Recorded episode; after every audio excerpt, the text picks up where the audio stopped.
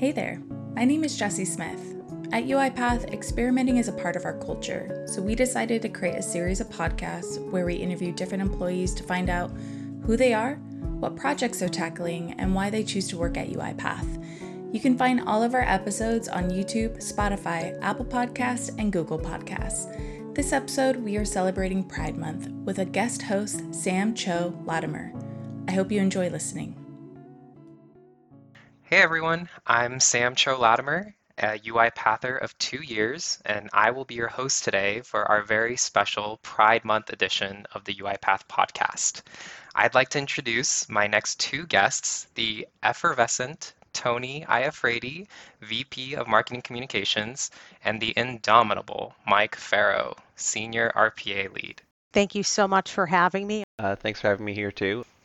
Awesome. So hopefully the next 30 minutes will feel like a really free flowing conversation, but we do have a couple of topics to cover. So Mike, if you're feeling ready, let's jump right into it. Uh, with the evolution of media, especially from when you were a kid to now, since you have kids of your own, can you talk a little bit about how pop culture has represented the LGBTQ plus community over the years? Yeah, for sure. I think this is such an interesting topic um, because when I was a kid, a long time ago, I'm almost 40. Uh, when I was a kid, people didn't talk about this stuff. People didn't talk about this culture. Um, it was all still a mystery. I, I, I, grew up in Canada, where it was a little bit more progressive than here, but even then, in the 90s in high school, no one knew what it was to be gay. Like, I'm sure someone did, but I didn't. It was just an insult, and it was something that you said, like, you're so stupid, you're so gay, and no one really understood. And it was it was a weird, weird time. And I, I grew up uneducated, uneducated on the topic. I didn't know what I was like.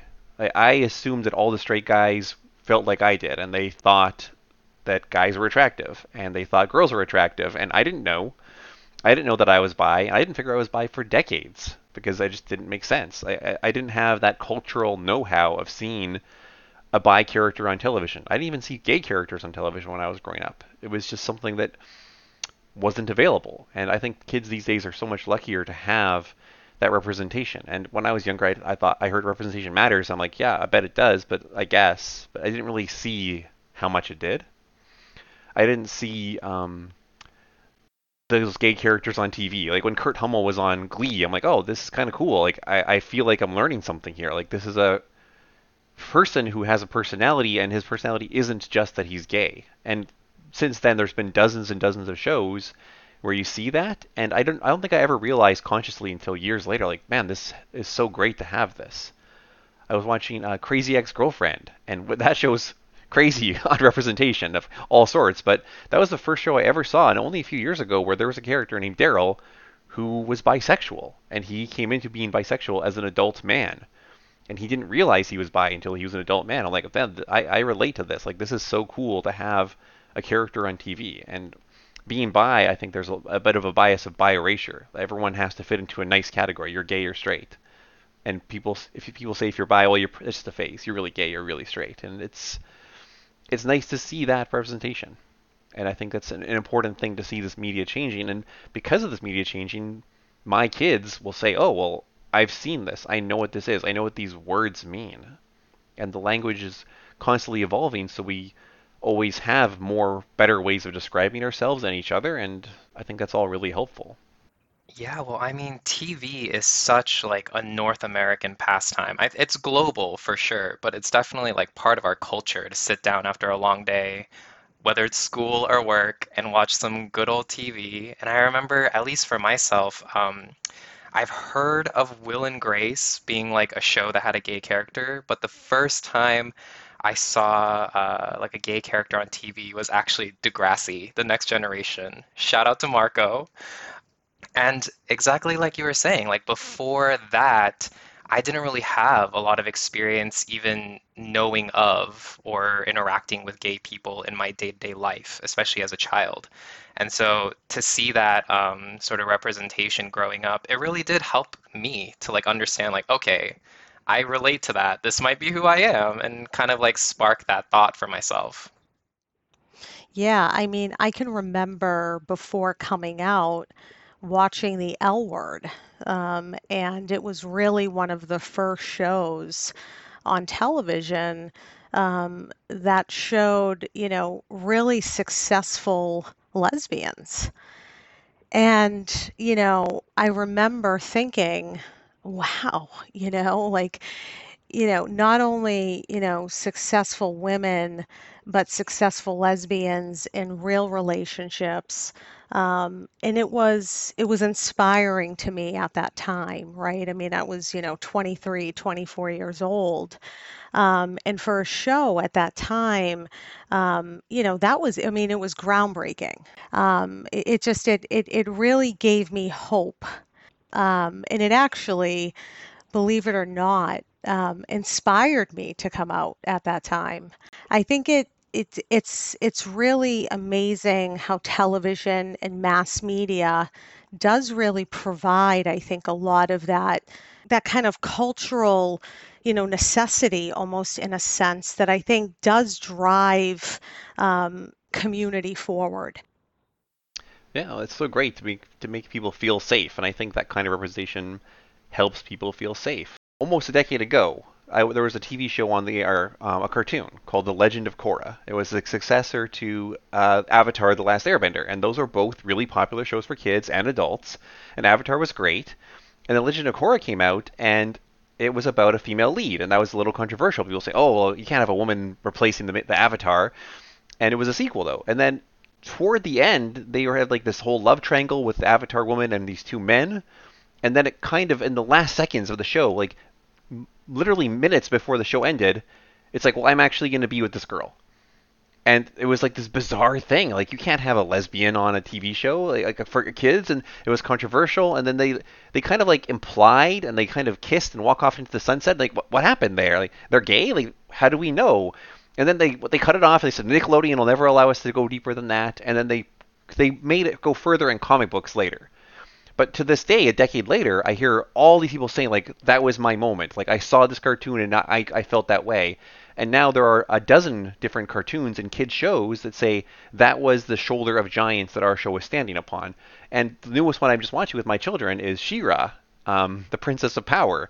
And in that show, there are dozens of characters that are clearly not straight, and there's characters that are minorities, and there's characters that not neurotypical. And there's the main two characters are clearly in love and they're gay and they're women. And like that's kind of implied and subtle for four seasons and then in season 5 it's like okay, we I love you. And it's like what? Like you're doing this on a cartoon? It's amazing to see this representation that my, my my little girl can watch this and say like wow, like that's that's okay. It's okay for this. I don't need to hate people for being different and like kids understand the stuff so easily when it's not hidden from them. So it's so important to have this representation in our culture. And it just shows that media can be entertaining just as much as it can be educational, like for the individual and for the family, right? And um, I will use that as an excellent segue to now talk about families and being a part of them as a member of the LGBTQ plus community. So, um, Tony, I know we had touched on this briefly before, but uh, what are your thoughts on let's say like family reactions or just interactions you've had with family members when it comes to um, sharing your identity as a member of the LGBTQ community? You know, it hasn't always been rainbows and butterflies, right? I mean, it's, you know, I think at the end of the day, right, I think our, our, our parents want, you know, their children to be happy, healthy, and safe.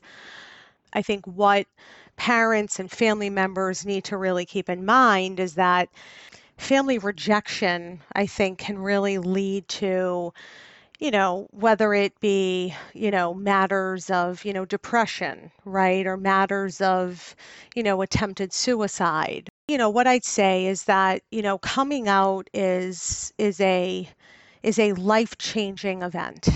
Um, and whether you are you know, younger in your teenage years, or in my case, when I was in my, you know, early 20s, my parents didn't speak to me for several years when I came out of the closet.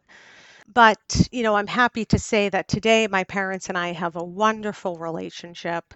Um, and I always view myself as sort of like their go-to sort of child. Uh, but um, but it's it's it's it's very difficult. And I think you know, I always consider myself blessed no matter what because I think there are still many LGBTQ individuals that are forever disowned from their families. You know, you, just, you never know what someone else is going through, right? You just never know. And I think you always have to have that level of kindness.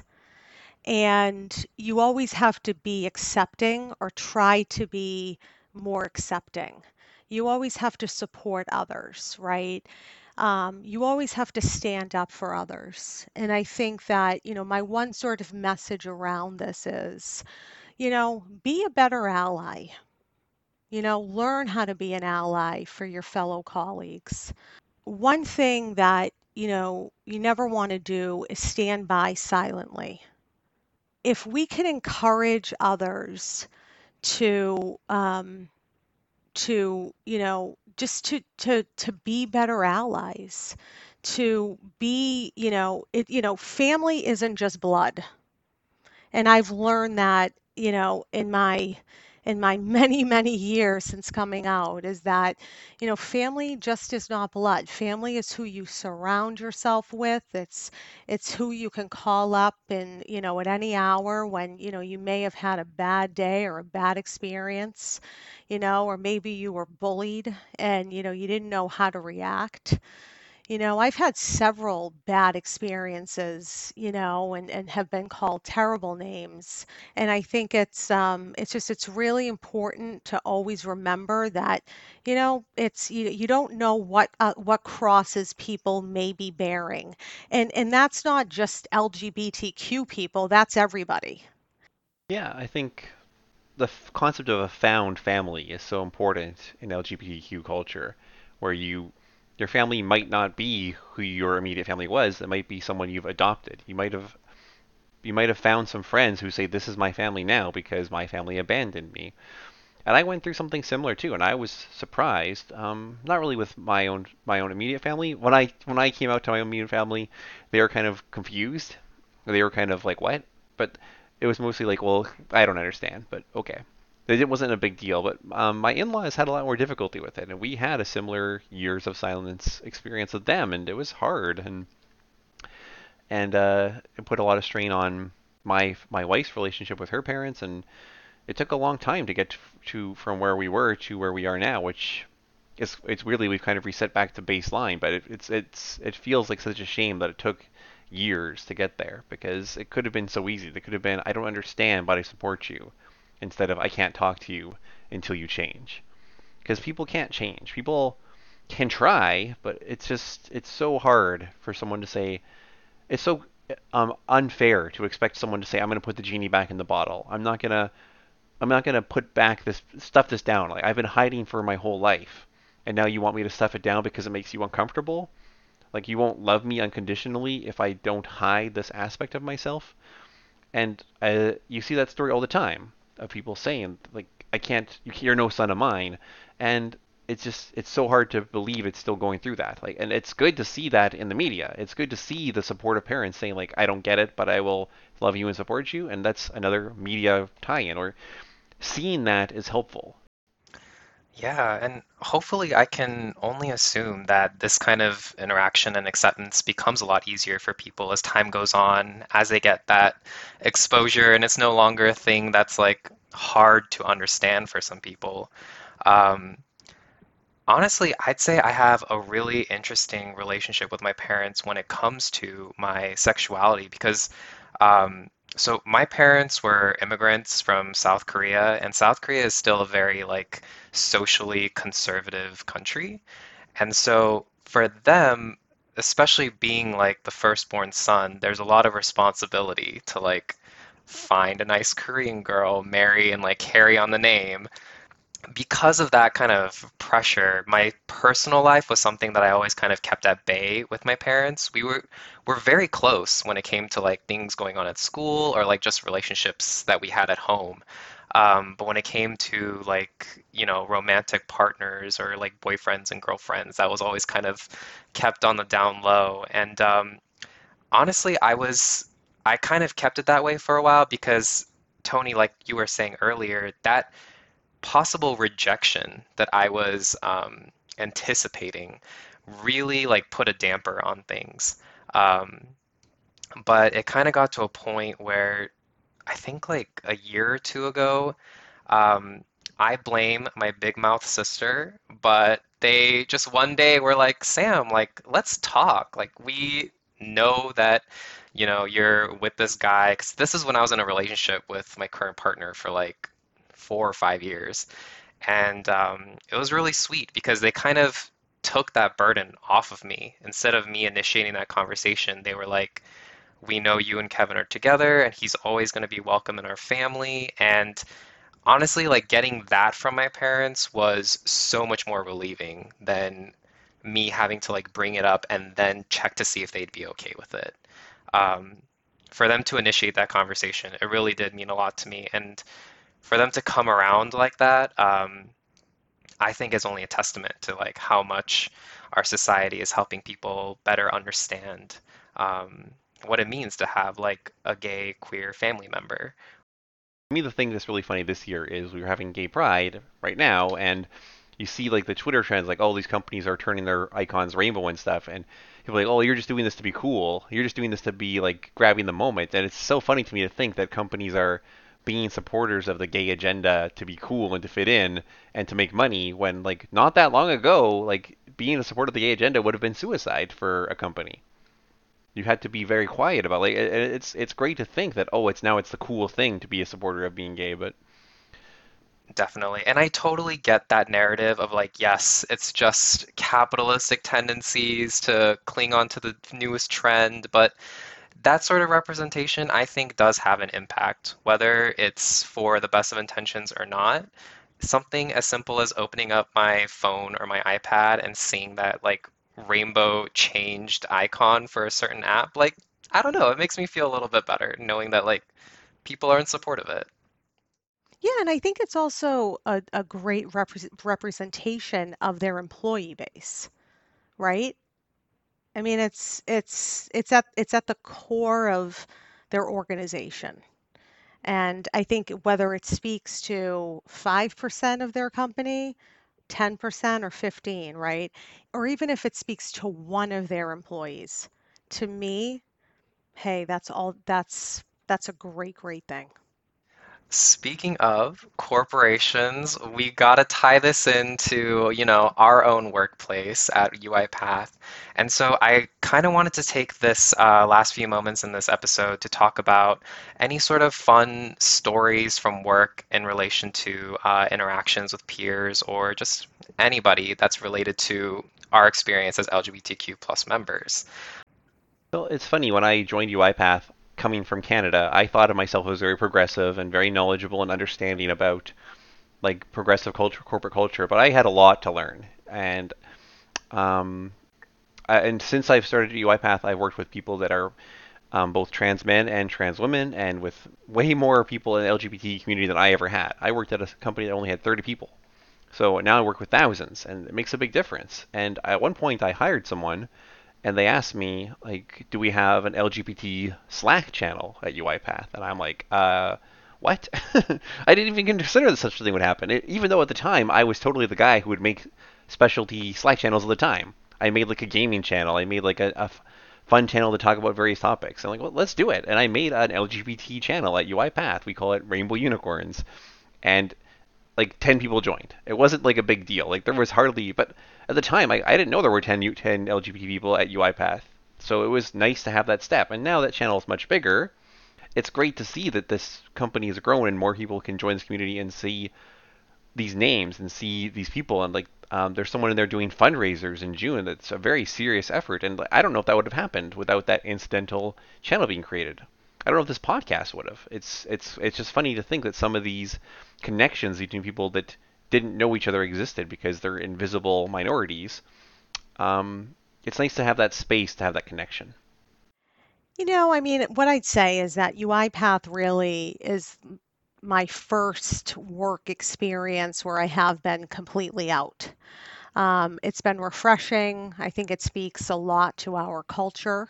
You know, is very um, is very welcoming, very open, very you know, empowering. And so, um, you know, I feel, you know, very, very blessed uh, to be here um, and to be able to bring my true self to work each and every day you know, on that, um, you know, it's been awesome uh, to be a part of the diversity, inclusion, and belonging committee.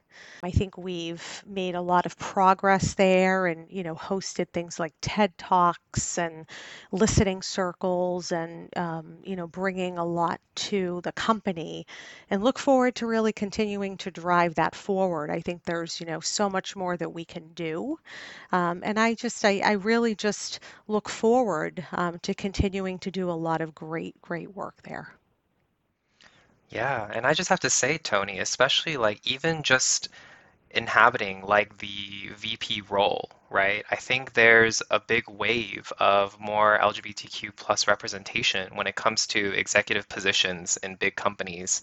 Um, it was only very recently that Tim Cook became the first openly gay CEO of a Fortune 500 company. So I think this is awesome momentum, and having you on this call in the committee as a sponsor um, is a testament to representation itself. So we definitely appreciate you.